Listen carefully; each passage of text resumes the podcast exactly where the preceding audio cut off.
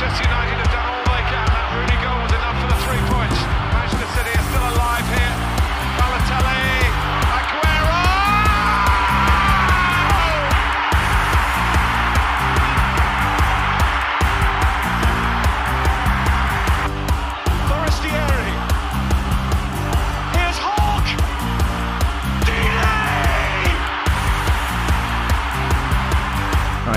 wunderschönen guten Tag und herzlich willkommen zu Radio England. Ich bin Leon Kaminski.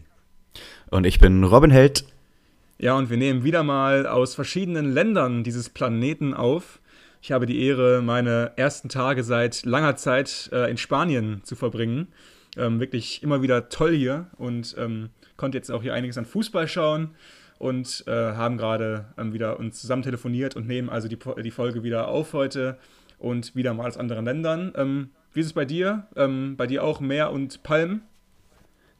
Ja, quasi. Äh, Palm des Alltags. Nee, ist äh, bei mir nichts Besonderes. Äh, Business as usual. Aber es spricht ja für dich, äh, hier trotzdem so viel Engagement zu zeigen und deinen Urlaub kurz zu unterbrechen, um die Folge aufzunehmen. Also danke dafür. Ja, und wir haben uns gedacht, nachdem wir letzte Woche schon ähm, ein bisschen einen random Start hatten, sage ich mal, mit Thomas Tuchels Situation bei Bayern München, die ja letzte Woche sehr prekär war, hat sie sich mittlerweile dann doch gelöst und wir wollen den Kreis auch hier schließen in dieser Erzählung und ähm, quasi nochmal unser Statement abgeben zu Tuchels letzter Personalentscheidung. Und zwar ist Thomas Tuchel am Ende der Saison ein freier Mann. Die Säbener Straße äh, hat ihn ausgespuckt mit einer sehr komischen Lösung, wie ich jetzt finde. Also ich habe selten gehört, dass ein großer Club wie Bayern München sagt, ähm, wir haben gerade große Probleme. Eigentlich wollen wir ähm, in die Zukunft nicht mit diesem Trainer gehen, aber wir behalten ihn noch mal bis zum Ende der Saison, obwohl jetzt eben noch so viele wichtige Entscheidungen und Wettbewerbe anstehen. Und deswegen finde ich schon die Lösung jetzt sehr komisch, ihn noch bis zum Ende der Saison beizubehalten. Und was mich auch natürlich dann irgendwie schockiert hat, schau dir mal die Liste der deutschen Trainer an, die im nächsten Sommer verfügbar sind. Flick, Nagelsmann, Tuchel, um nur ein paar zu nennen. Wahnsinn. Absolut. Äh, Klopp ist ja offiziell auch dabei, auch wenn er gesagt hat, er macht Jahr Pause. Aber wird extrem spannender äh, Trainersommer. Also da wird sich einiges tun. Äh, Wie gesagt, Tuchel ist auch entlassen. Ich kann es ehrlich gesagt ziemlich gut nachvollziehen, weil Meisterschaft ist durch. Du hast in der Champions League wahrscheinlich mit der Form aktuell nur Außenseiterchancen. DFB-Pokal bist du raus. Und dann, warum jetzt einen neuen Trainer übers Knie brechen, wenn du einfach auch einen sauberen Neustart machen kannst im Sommer? Also vielleicht, vielleicht die richtige Lösung. Äh, Tuchel hat es auf seine Weise interpretiert und hat gesagt, ich kann jetzt ein bisschen rücksichtsloser sein. Äh, fand ich sehr witzig. Äh, Kaderentscheidung und Auswechslung hätten für ihn jetzt keine persönliche Langzeitwirkung mehr. Ähm, er sagt, das fällt alles weg und er hat Kimmich auch sofort auf rechts hinten gestellt, äh, ein, zwei Änderungen gemacht. Also das könnte noch richtig knallen. Ich bin echt gespannt und äh, ja, wird auf jeden Fall noch witzig die restliche Saison. Schon witzig im ersten Spiel nach der Entlassung eigentlich Kimmich auf die Recht zu stellen. Das heißt irgendwie schon, dass du es vorher vielleicht schon mal dir überlegt hattest, aber nie so richtig dich getraut hast. Ähm, Ja. ja, also auf jeden Fall irgendwie eine sehr spannende Sache generell. Tuchels Verhalten bei Bayern München. Es gab irgendwie kein normales Interview gefühlt. Tuchel immer so ein bisschen auf Konfrontationskurs mit den Journalisten, die aber irgendwie auch äh, ja, sehr aufgebracht häufig gegen ihn. Die Reaktion von Hamann und Matthäus wirklich häufig fast so ein bisschen un äh, unerklärbar. Also wie sie, wie sie jetzt immer auf ihre harten Positionen gegen Tuchel kommen. Das Gefühl war schon da bei mir, dass er nie so richtig gewollt war rund um Bayern München. Und deswegen natürlich sehr spannend, wo er dann landet. Ähm, Er soll wohl sehr heiß sein auf Barcelona, die auch einen Trainer suchen demnächst, wenn Xavi dann geht. Aber die Premier League reizt ihn nach wie vor. Liverpool, die werden auch einen Trainer brauchen. Tuchel war in der Premier League, hat da äh, unter anderem sehr erfolgreich mit Chelsea gearbeitet, äh, die Champions League gewonnen. Deswegen Liverpool vielleicht eine Adresse. Dort soll aber der Favorit ähm, nach wie vor Xabi Alonso sein. Nagelsmann laut einem Bericht des Telegraphs aber auch auf der Liste von Liverpool. Ähm, also mittlerweile schon echt sehr spannende Kandidaten da auch, ne? 100 Prozent. Also ich bin super gespannt, wie sich das Ganze dreht. Ich glaube, Xavi Alonso darf sich so ein bisschen aussuchen, wo es hingeht, ob es Bayern oder Liverpool wird. Und dann äh, wird der Rest, glaube ich, danach fallen. Also die Dominosteine, da wird der Erste wahrscheinlich den Namen Xavi Alonso tragen. Aber das Ganze äh, zu gegebener Zeit. Wir haben natürlich auch für euch heute den Premier League Alltag im Angebot und wollen über die Gunners reden. Da voraussichtlich kein Trainerwechsel. Ateta sitzt fest im Sattel. Diesmal aber ein schwieriges, auf dem Papier schwieriges Heimspiel gegen Newcastle. Das ist das erste Spiel, was wir besprechen wollen. Was ich interessant fand und wäre fast mein Hauptpunkt, über den ich reden möchte bei dem Spiel, die Aufstellung, weil es zwei Sachen gibt, wo Ateta ab und zu mal wieder drauf setzt und ich finde wirklich spannend, gegen wen er das tut. Erste ist die Sechserbesetzung, eigentlich Declan Rice gesetzt. Ihr kennt die Geschichte, das fehlende Puzzleteil und Co. hochgelobt. Den zieht er auf die Acht. Ähm, Harvards dafür ein nach vorne, eben auf die falsche Neun. Das sind die beiden Personalien. Und Jorginho 6, Oedegaard Rice Doppelacht, Martinelli Saka Flügel, Harvards 9. Wirklich spannend. Ich glaube, dass er das je nach äh, Gegner macht. Heißt, gegen Newcastle hat er auf viel Ballbesitz gesetzt, hat deswegen Jorginho für vielleicht ein bisschen mehr Kontrolle mit reingenommen und eben Declan Rice auf die 8. Aber sowas umzustellen, finde ich erstmal bemerkenswert, weil es ja eigentlich keine Not dafür gab. Ja, spannend war es ja auch, weil es gab ein Champions League-Spiel der Gunners unter der Woche, auswärts in Porto, Achtelfinal-Hinspiel.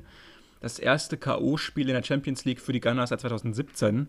Also auch schon einiges an Zeit dort ins Land gegangen, seitdem ähm, die, ja, die K.O.-Spiele von Arsenal auf der Liste standen. Und jetzt gab es es eben wieder und da haben sie ja dann am Ende ganz unglücklich nachher noch gegen Porto verloren, obwohl sie eigentlich die, die überlegene Mannschaft waren. In der 94. Minute der 1 0 Siegtreffer durch Galeno, ganz tolles Tor, Schlenzer von außerhalb des 16ers. Ähm, und da gab es dann am Ende eben die sehr unglückliche Pleite, obwohl sie eigentlich dort feldüberlegen waren. Und in dem Spiel hat er noch Rice auf der 6 gespielt und dann eben mit Oedegaard und Havertz auf der 8. Also jetzt hier auch die Änderungen im Vergleich zum Champions League-Spiel. Genau, das ist natürlich sehr enttäuschend gewesen, da auswärts ohne eigenen Torschuss äh, nach Hause zu fahren und eben mit der Niederlage. Äh, wird eine große Aufgabe fürs Rückspiel. Vielleicht dann noch kurz als Nachtrag zur Champions League. Das andere englische Team, was noch vertreten ist, ist Manchester City. Die hatten auswärts deutlich weniger Probleme, haben Kopenhagen mit 3 zu 1 besiegt und damit steht alles auf Zeichen nächste Runde. Bei City, bei Arsenal, wie gesagt, anderes Bild und wir haben diese Wechsel und deswegen war es wirklich spannend, wie sie reinkommen gegen Newcastle, bei denen es kaum personelle Überraschung gab.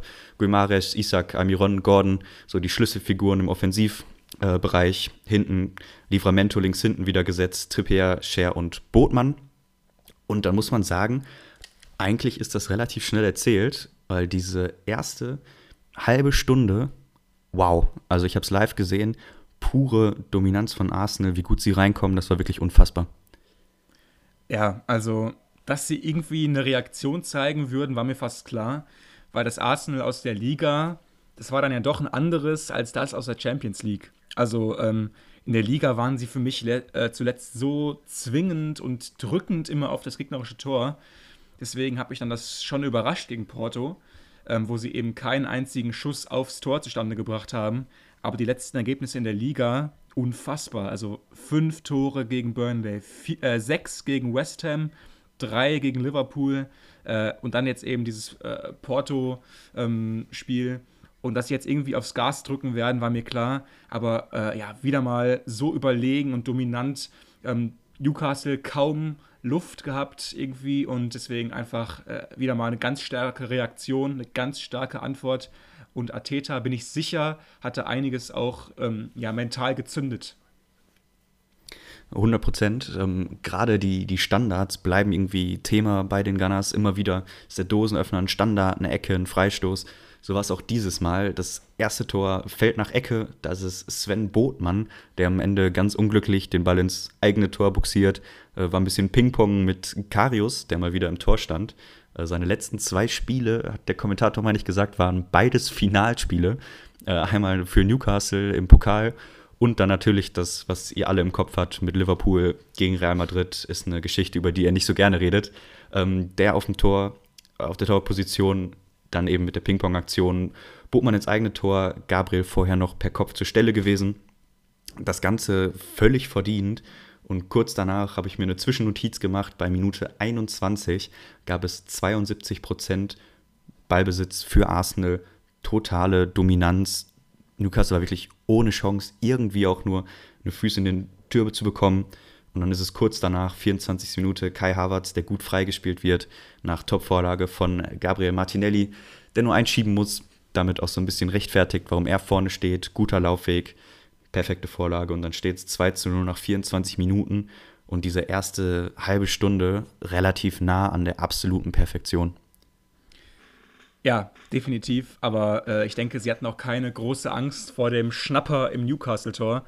Äh, das letzte Premier League-Spiel von Loris Karius stammt aus dem Mai 2018, also mittlerweile fast sechs Jahre her, dass der mal in der Premier League zwischen den Pfosten stand. Damals noch äh, für, den F äh, für, den, äh, für den FC Liverpool und jetzt also hier ähm, ja, für Newcastle gegen Arsenal. Äh, ganz schwierige Partie, um mal so locker reinzukommen. Das geht da eben nicht. Und deswegen, ähm, ja, von Newcastle trotzdem muss ich sagen, war ich auch ein bisschen enttäuscht.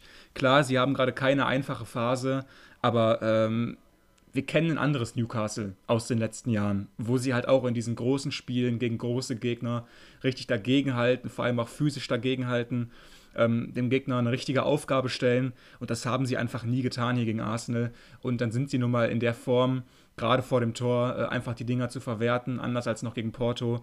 Und am Ende wird es eben auch deutlich. Dann kommen sie eben nochmal zurück. Aber sind wir ehrlich, das war schon eine Demonstration. Ja, die ersten 15 Minuten in der zweiten Halbzeit war dann ein bisschen Form verbessert. Newcastle kam einen Tagen besser aus der Pause, hatte dann auch mal Aktionen, mal einen Abschluss über Isaac, der zwei Spieler äh, gut aussteigen lässt. Aber Fakt ist auch, selbst in dieser Phase hatte Arsenal große Chancen. Havertz läuft kurz nach Wiederanpfiff einmal frei aufs Tor, setzt da relativ schwach rechts daneben. Und dann ist es nach 65 Minuten Bukayo Saka, der den Deckel drauf macht. Richtig gute Einzelaktion mit links. Schlänzt er dann den Ball Richtung langes Eck und er findet auch dieses. Und dann steht es eben 3 zu 0. Das 4 zu 0 fällt nur vier Minuten später. Wieder mal ist es eine Ecke. Äh, Kivior ist da zur Stelle nach Declan Rice, der die äh, Standards wirklich gut reingeschlagen hat. Und dann war das Ding durch. Es wurde durchgewechselt. Eigentlich kaum noch Highlights, bis dann Joe Willock noch zum Ehrentreffer kommt. Sehenswerter Kopfball, der hinten einschlägt. Und am Ende ist es ein 4 zu 1 zu Hause mit einer hundertprozentigen Kehrtumwende im Vergleich zum Champions League-Spiel gegen Porto. Arsenal untermauert, was sie im Moment in der Liga zeigen. Und dieses Spiel, wie gesagt, erste Halbzeit, ich war wirklich beeindruckt. Ich habe selten ein Arsenal-Team gesehen, wo so alles zusammengreift. Also, das war wirklich einer der Top-Tage. Jetzt sind sie mit 58 Punkten im Moment auf Platz 3 endlich haben äh, die Top 4 auch mal alle gleich viele Spiele. Also man kann mal in der Tabelle wirklich Fazit ziehen. Hm. Da steht jetzt eben Arsenal mit 58, City mit 59 und Liverpool mit 60. Also die drei trennen zwei Punkte. Knapp dahinter ist dann Aston Villa mit 52 Punkten. Jawohl, äh, wohl nicht mehr, nicht mehr, nicht mehr ernst zu nehmen im Meisterschaftskampf. Aber die drei vorne trennen nur zwei Punkte. Arsenals Statistiken in den letzten vier Premier League-Spielen haben sie 18 Tore geschossen. Sie stellen mit 23 Gegentoren die beste Premier League-Defensive. Du müsstest im Moment doch eigentlich sagen, obwohl sie auf Platz 3 stehen und damit quasi der letzte des Trios sind da ganz oben, sind sie der, der Favorit. Anhand der Form, anhand der Zahlen, es spricht gerade de facto alles für Arsenal. Ja, die Form auf jeden Fall. Also ich bleibe dabei, gegen Pep zu setzen im Endspurt, wenn City noch Chancen auf die Meisterschaft hat. Immer ein schwieriges Thema. Ich glaube, da lassen wir uns noch nicht zu hinreißen. Aber Tatsache ist, von den drei Teams im Moment Arsenal mit Abstand das souveränste in ihren Spielen und auch das überzeugendste. Ich finde immer, wenn sie dann diesen Run haben, sind sie so brutal eingespielt, dann hat man das Gefühl, alles greift zusammen. Ja. Die Frage ist, können sie es halten oder kommt mal wieder eine Schwächephase? Deswegen bin ich auch mit der Aufstellung reingestartet, weil für mich gibt es eben diese Spiele, wo sie einen Lauf haben und dann funktioniert das richtig gut. Falsche Neun mit Harvards und Oedegaard. Sie spielen das insgesamt super flexibel. Jorginho steuert es in der Mitte, ganz viel Kontrolle, spielt, glaube ich, keinen Fehlpass hier über 90 Minuten. Das funktioniert.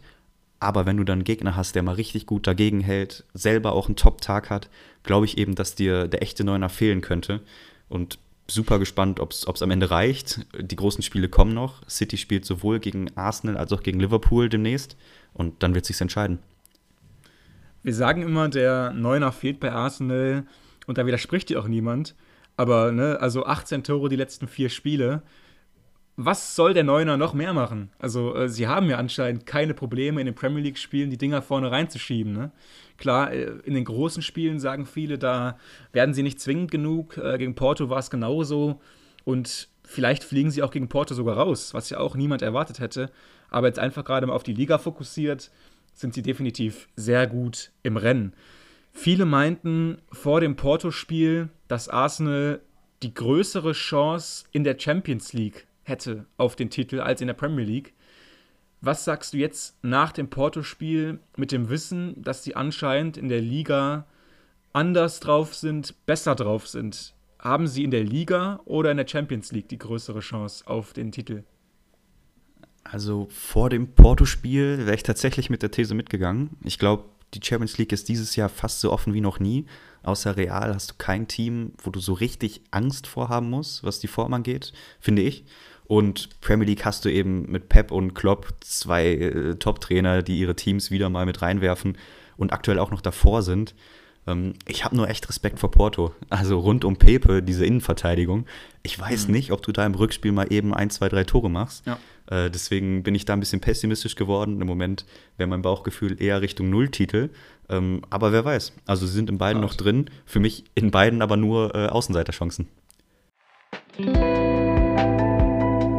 Hallo Leute, hier sind Leon und Robin. Und der Sponsor der aktuellen Folge seid ihr. Denn ihr könnt uns jetzt auch finanziell unterstützen und somit gewährleisten, dass dieser kleine, schöne Podcast hier auch weiterhin werbefrei bleibt von Unternehmen. Das ist ganz einfach. Folgt einfach dem Link in der Podcast-Beschreibung oder unter der aktuellen Folge und unterstützt uns mit einem Betrag eurer Wahl über unser PayPal-Konto. Zusätzlich könnt ihr uns eine Frage eurer Wahl stellen, egal ob es die Premier League allgemein betrifft, euren Lieblingsverein oder einen Spieler der Liga. Wir werden dann diese Frage in einer unserer nächsten Folgen behandeln und für euch beantworten. Also ihr könnt mit dieser Unterstützung auch unsere Folgen mitgestalten. Vielen, vielen Dank an jeden, der das macht. Ja, gebe ich dir recht. Ich würde eigentlich in, in beiden Wettbewerben auch irgendwie äh, andere Teams noch vor ihnen sehen. Aber sie liegen für mich in der Premier League einfach gerade gut und in der Champions League eben nicht. Deswegen würde ich sagen, voller Fokus auf die Premier League das ist auch einfach wahrscheinlich für die meisten Engländer noch ein bisschen größer sogar, die Premier League zu gewinnen, als die Champions League. Deswegen Außenseiterchancen definitiv vorhanden. Außenseiterchancen hatte sich auch noch Manchester United ausgerechnet auf die Champions League. Hatten ja die letzten Spiele in der Premier League sehr gut bestritten, hatten dort aus den letzten vier Spielen vier Siege geholt wenngleich die meistens auch relativ knapp waren, zum Beispiel letzte Woche gegen Luton Town auswärts mit 2 zu 1 ganz knapp noch gewonnen und auch nicht überragend gespielt. Jetzt stand das Heimspiel gegen Fulham an. Äh, Fulham eine Mannschaft, die gerne mal eklig ist, ähm, die definitiv über ihre guten Waffen verfügt, äh, die sie gerne einsetzen, Schnelligkeit, Abschlussstärke. Deswegen Fulham ist ein Gegner, der von vielen über, ähm, übersehen wird, aber definitiv nicht von uns. Und deswegen schauen wir auch heute auf dieses Spiel und starten dort beim Personal von Erik Ten Haag, der mit der Viererkette aus Dalot, Varan, Maguire und Lindelöf auf hinten links beginnt, weil sich Luke Shaw verletzt hat und ähm, ja erstmal länger ausfallen wird. Er hofft noch auf eine Teilnahme bei der EM, aber bei United ist er erstmal raus, deswegen Lindelöf auf hinten links, Casemiro und Mainu, das erprobte Mittelfeld-Duo auf der Doppelsechs und davor dann Garnacho, Fernandes, Rashford auf der 9. Überraschung noch, noch auf rechts außen. Dort gab es nämlich ein Premier League Startelfdebüt für Omari Forsen. Der junge Mann aus der eigenen Jugend ist erst 19 Jahre alt, ähm, 2004er Jahrgang also und durfte jetzt hier zum ersten Mal in der Premier League von Beginn an ran. Und das zu Hause im Theater of Dreams definitiv kein schlechter Tag für den Jungen. Genau, profitiert hier von der Verletzung von Holjund.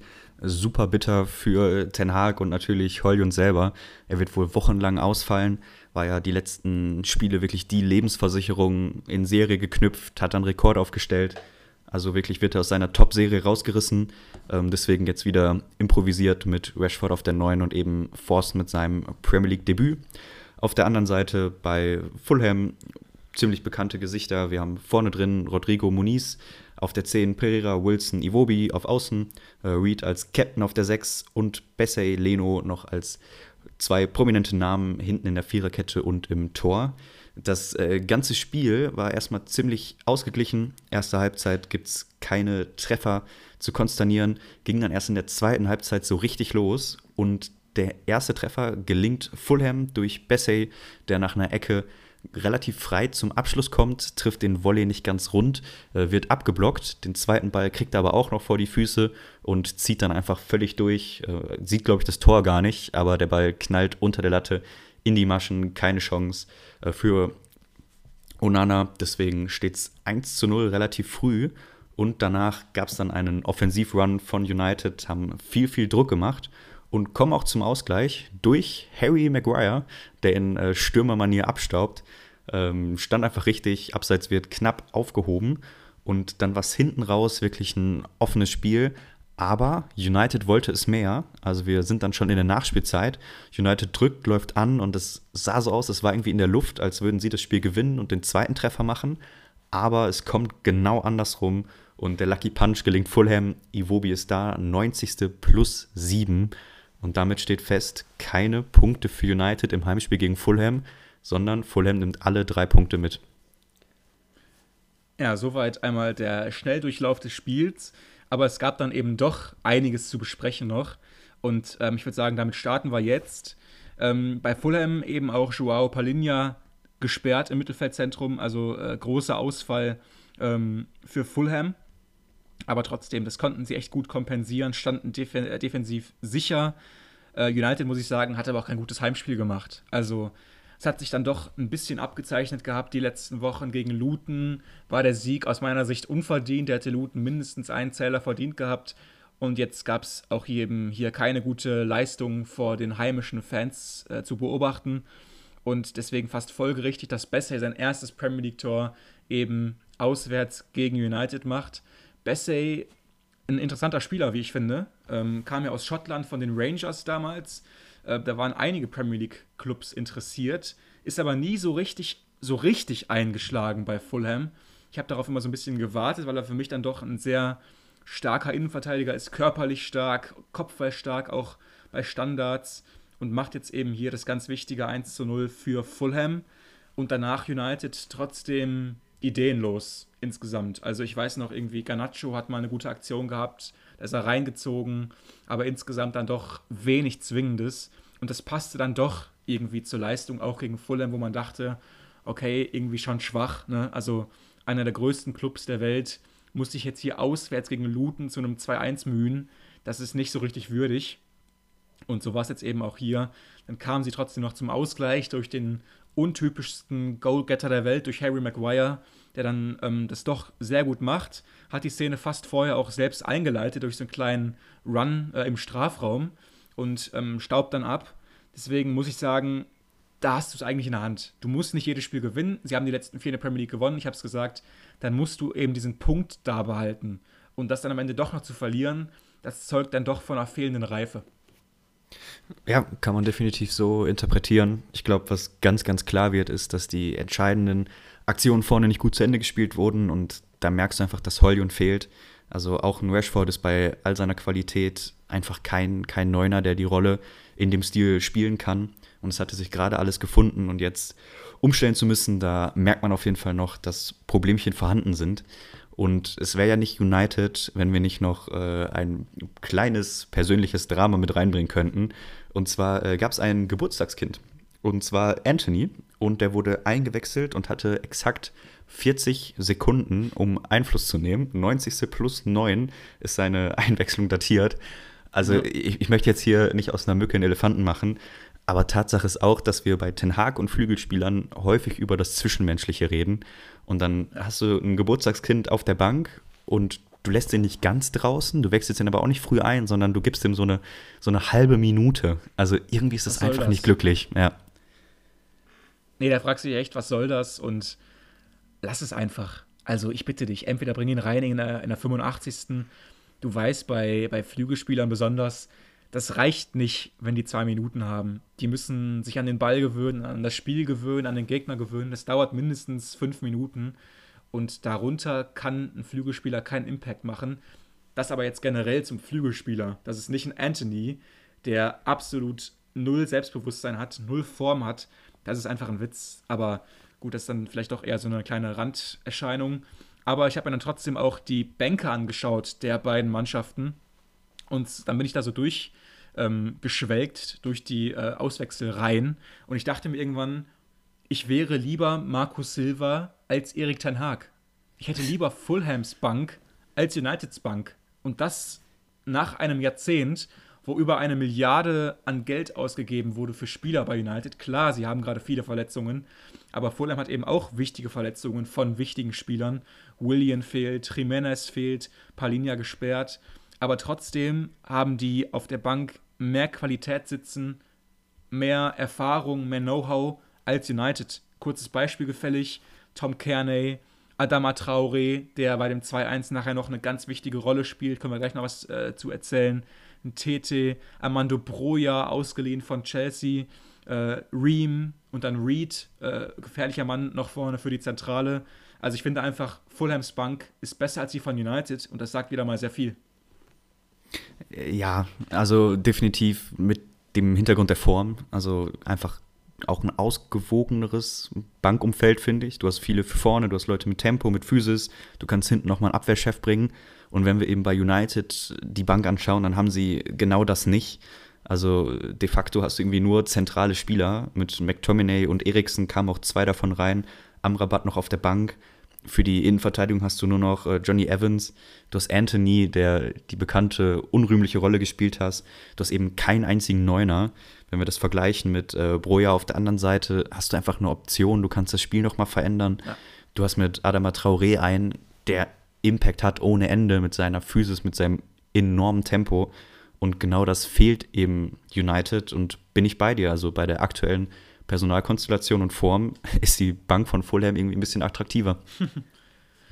Ja, und die sollte nachher vor allem noch einen sehr großen Einfluss haben, vor allem durch Adama Traoré, der, wie gesagt, in der 97. Minute in der eigenen Hälfte an den Ball kommt.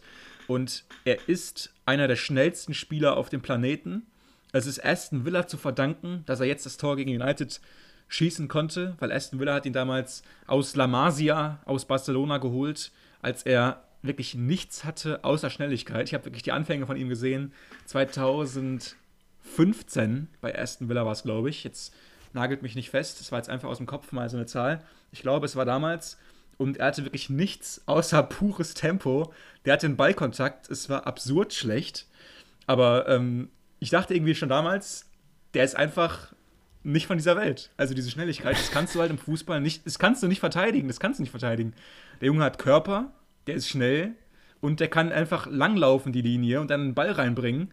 Und genau das packt er einfach wieder aus hier, läuft rechts die Linie entlang, entwischt allen, geht dann aber nicht zur Grundlinie, ist halt ein bisschen schlauer geworden über das letzte Jahrzehnt, läuft dann so ein bisschen mehr in Richtung Zentrum, in Richtung Strafraum Mitte und dann kommt eben der clevere Ball auf den mitgelaufenen Alex Iwobi, der schlägt den Haken nach innen, lässt der Gegenspieler aussteigen. Maguire zeigt noch Feuer an, passt auf den Iwobi auf in der Mitte, aber es macht keiner. Und dann trifft er eben ins kurze Eck, clever zum 2 zu 1. Der Sucker Punch im Old Trafford nach 97 Minuten.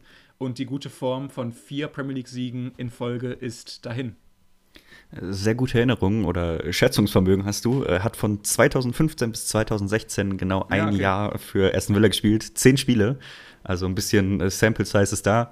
Und ja, gehe ich mit. Also mittlerweile müssen wir den Mann ja nicht mehr vorstellen. Hat ja mit seiner äh, Babyöl-Affäre auf den Armen äh, wirklich für Schlagzeilen gesorgt. Äh, ja, hier endlich mal wieder entscheidend bei einem Premier League-Spiel mit dabei gewesen. Sammelt eben den Scorerpunkt. Hier die Vorlage. Hat ja, finde ich, fast ein bisschen wenig aus, aus seinen Veranlagungen gemacht. Hatte selten ja, wirklich überzeugende definitiv. Saison. Äh, Ob es jetzt bei den Wolves war, jetzt bei Fulham oder auch bei seinem Zwischenstep in Barcelona einfach nicht richtig glücklich gewesen. Ähm, aber ich würde sagen, damit äh, lassen wir das United-Bashing. Äh, vielleicht auch nochmal hier der Ausgeglichenheit halber. Äh, United war hier nicht schlechter. Also es war ein 50-50-Spiel, was sie zu Hause machen. 21 zu 17 Schüsse. Am Ende ist es einfach der, der Lucky Punch, der dann eben Fulham gelingt und nicht United. Aber Tatsache ist, dass man über die Joker und auch über den Spielverlauf reden muss. Definitiv. Und ähm, es war jetzt einfach auch so ein Spiel, was gezeigt hat, dass sie noch nicht so reif sind, wie sie jetzt schon manche gemacht haben. Also klar, in der Premier League hatten sie jetzt die gute Form, sie haben einen Run gestartet, alle haben gesagt, wir haben ja auch darüber hier gesprochen, ich habe ja auch schon so ein bisschen Angst bekommen als Villa-Fan. Okay, jetzt kommen die eben. United mit dieser Wucht, mit der guten Form, ähm, die guten Offensivspieler, die sich ja dann ja auch immer besser in Form gebracht haben durch Scorer.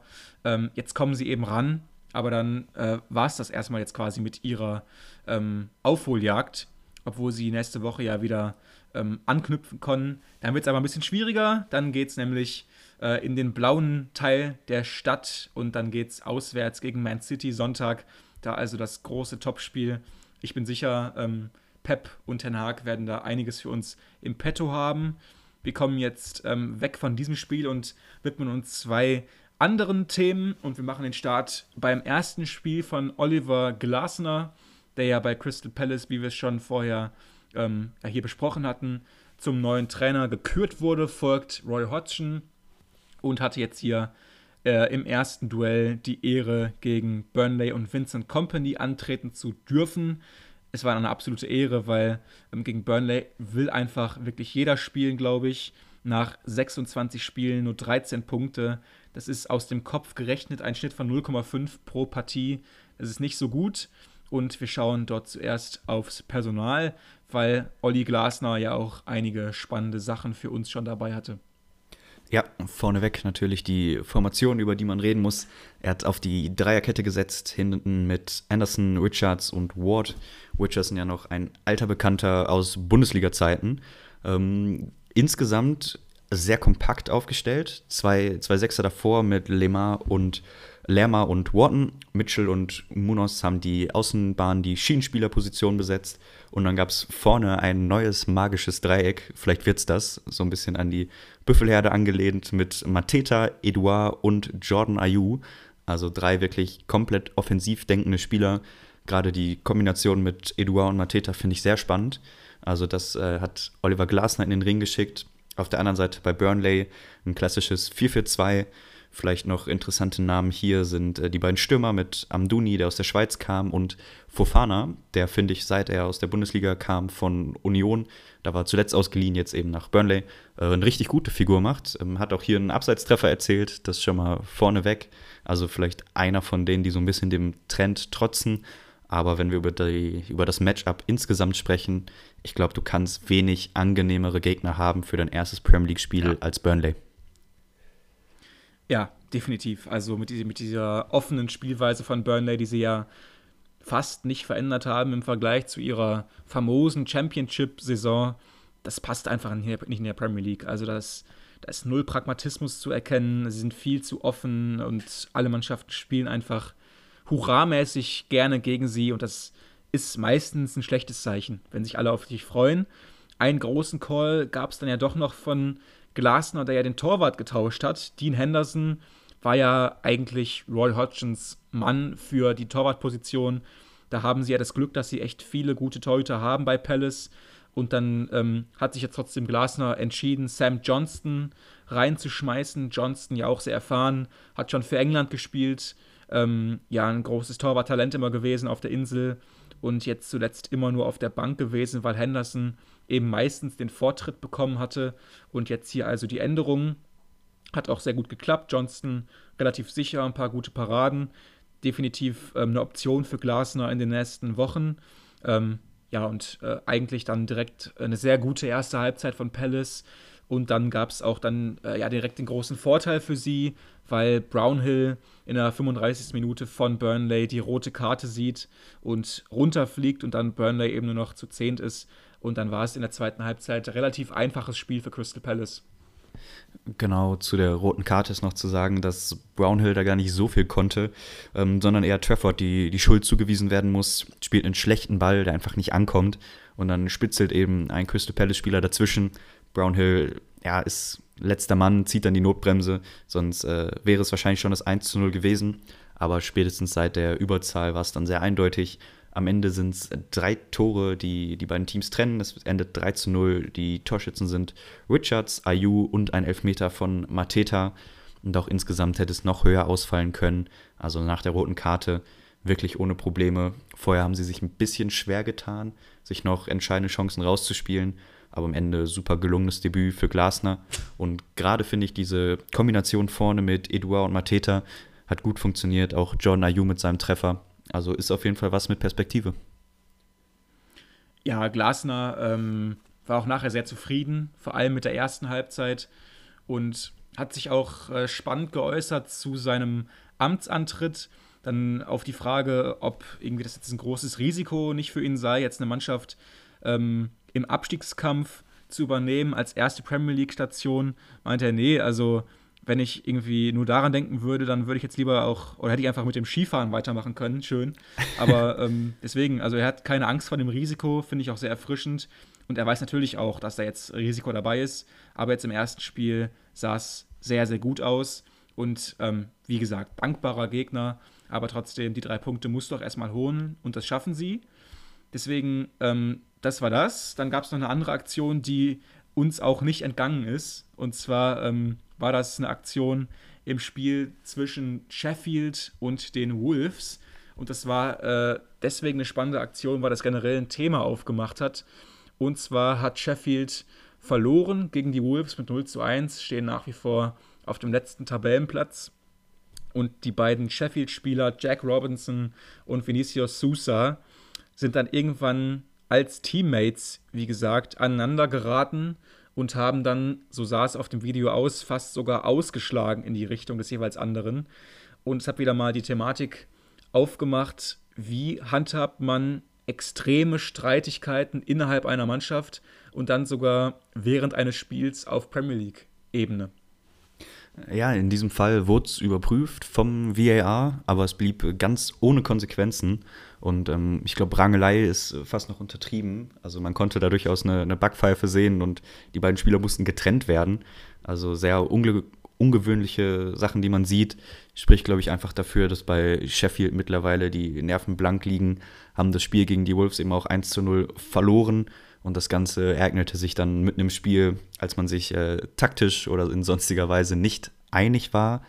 Ähm, ich habe mir ehrlicherweise darüber noch nicht so viele Gedanken gemacht. Also als ich äh, früher gespielt habe, gab es das schon, dass dann äh, der Schiedsrichter mhm. die rausgeschickt hat, aber dann eher für fünf Minuten. Also eine Regel, die man auf jeden Fall nicht auf den Profifußball übertragen kann.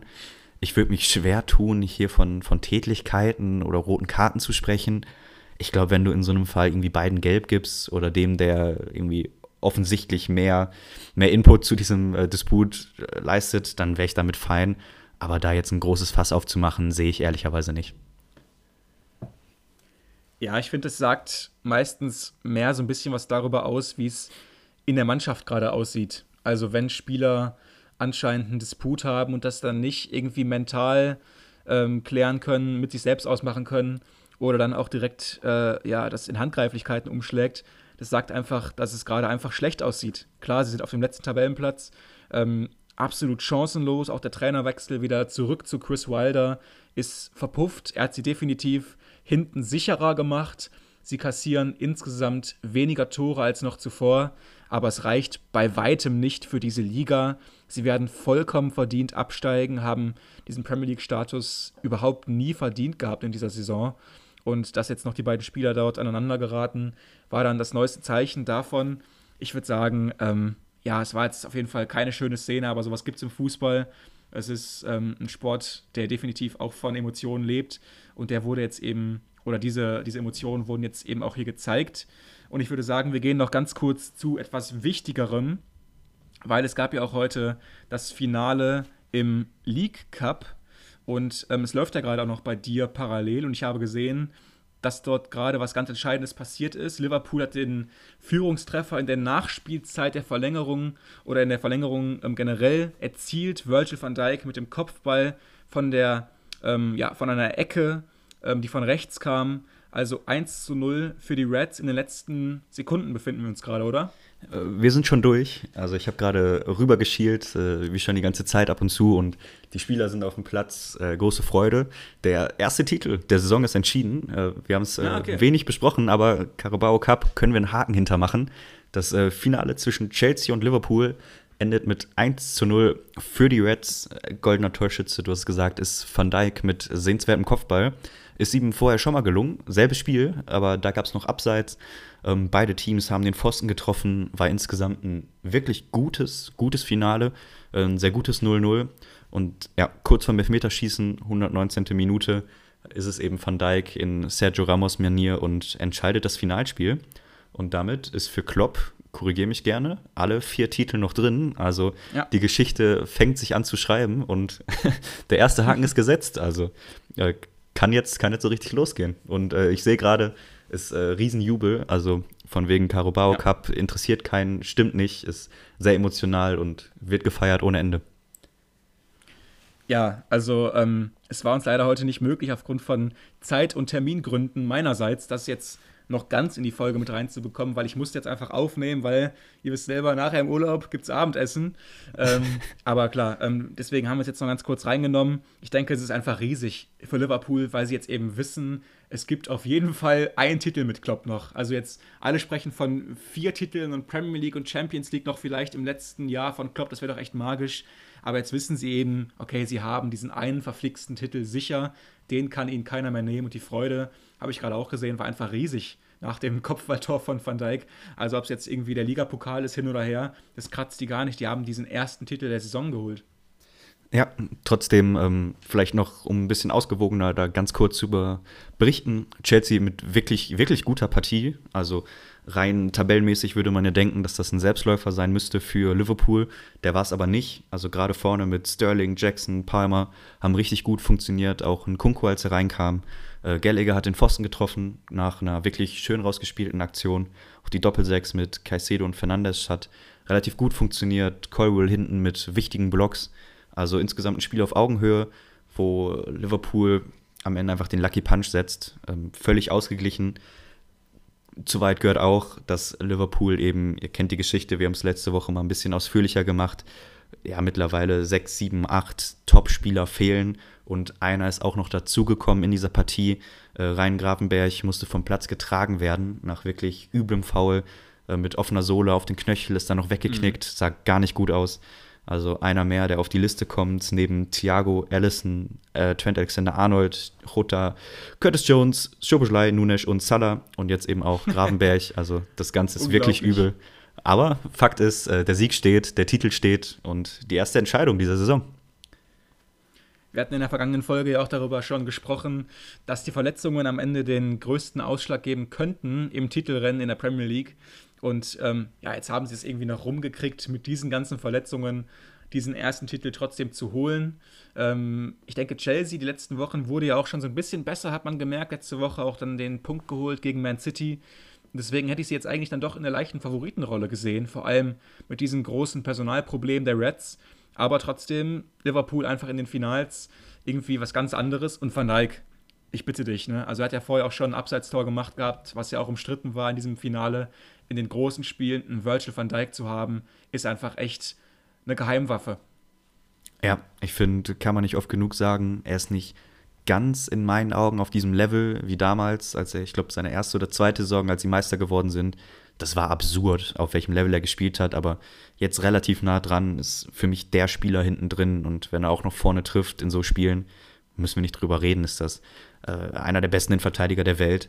Ähm, vielleicht nochmal, um das Verletzungsthema abzuschließen. Also in diesem Finalspiel haben für Liverpool gespielt Conor Bradley von Anfang an und von der Bank Clark, McConnell, Dance und Kwanzaa. Also ich weiß nicht, vielleicht seid ihr Liverpool-Experten und äh, habt die Jungs schon seit sechs, sieben Jahren beobachtet.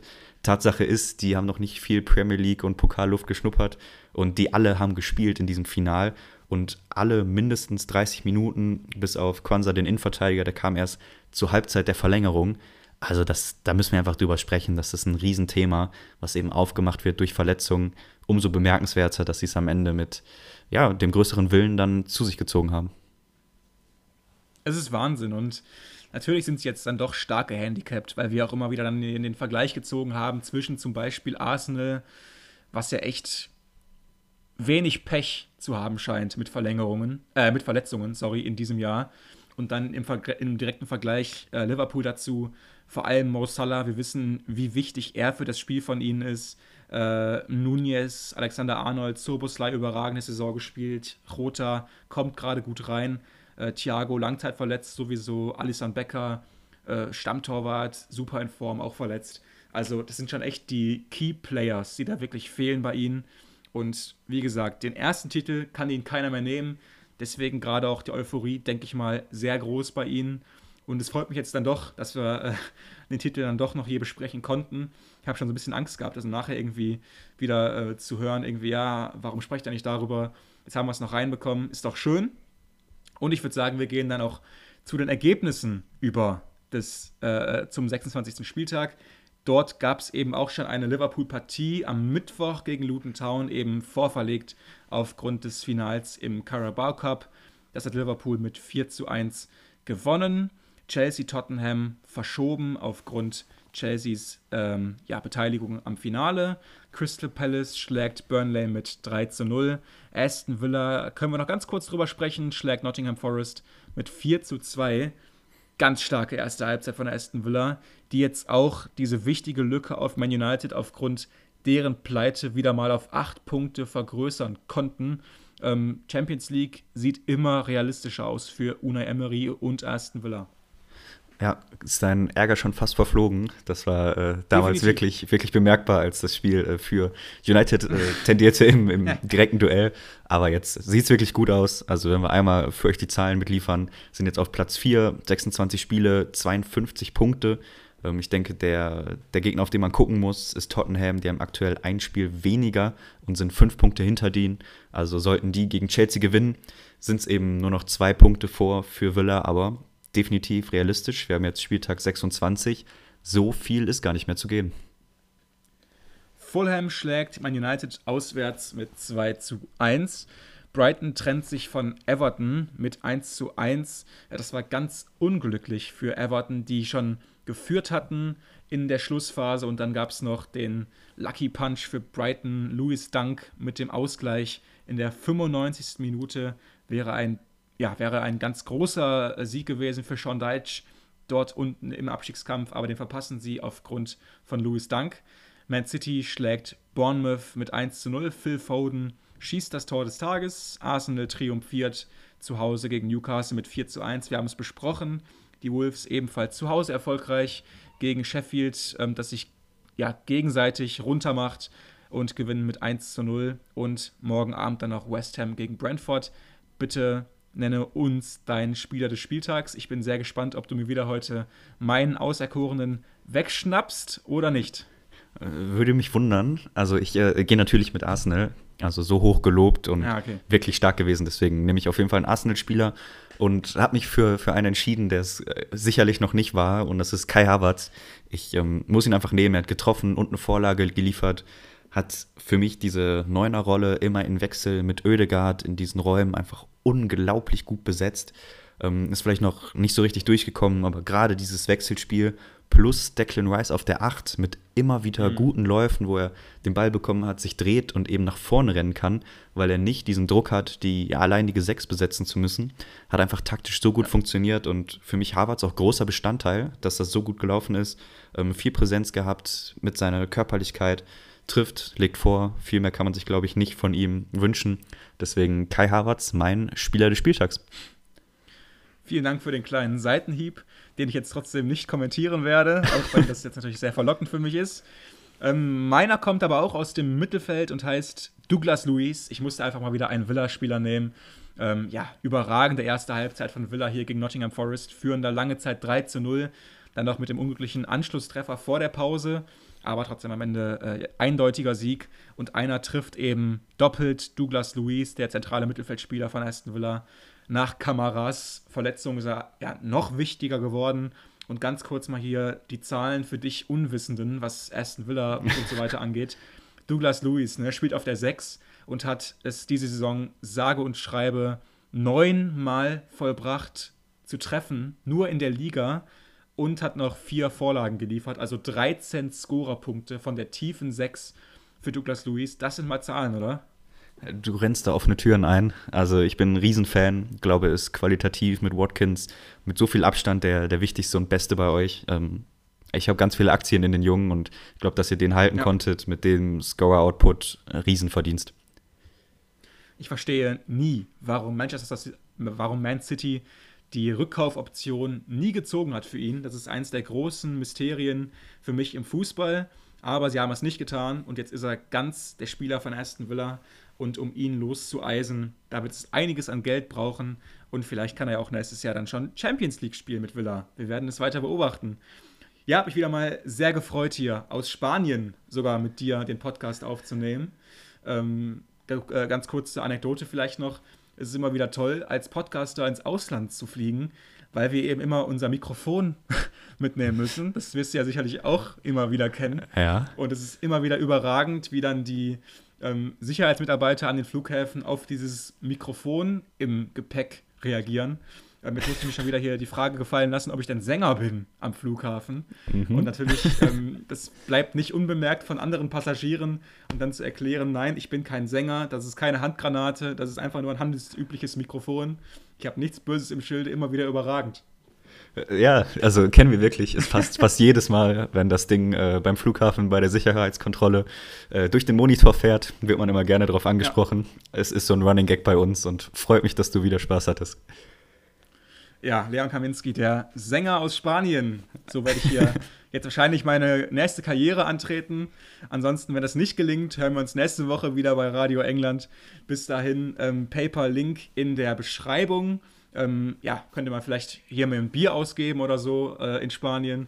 Das wäre natürlich sensationell. Ansonsten folgt uns bei Instagram und auf X. Lasst Feedback da zur Sendung und wir hören uns nächste Woche wieder. Macht's gut. Bis dann, bleibt gesund. Ciao, ciao.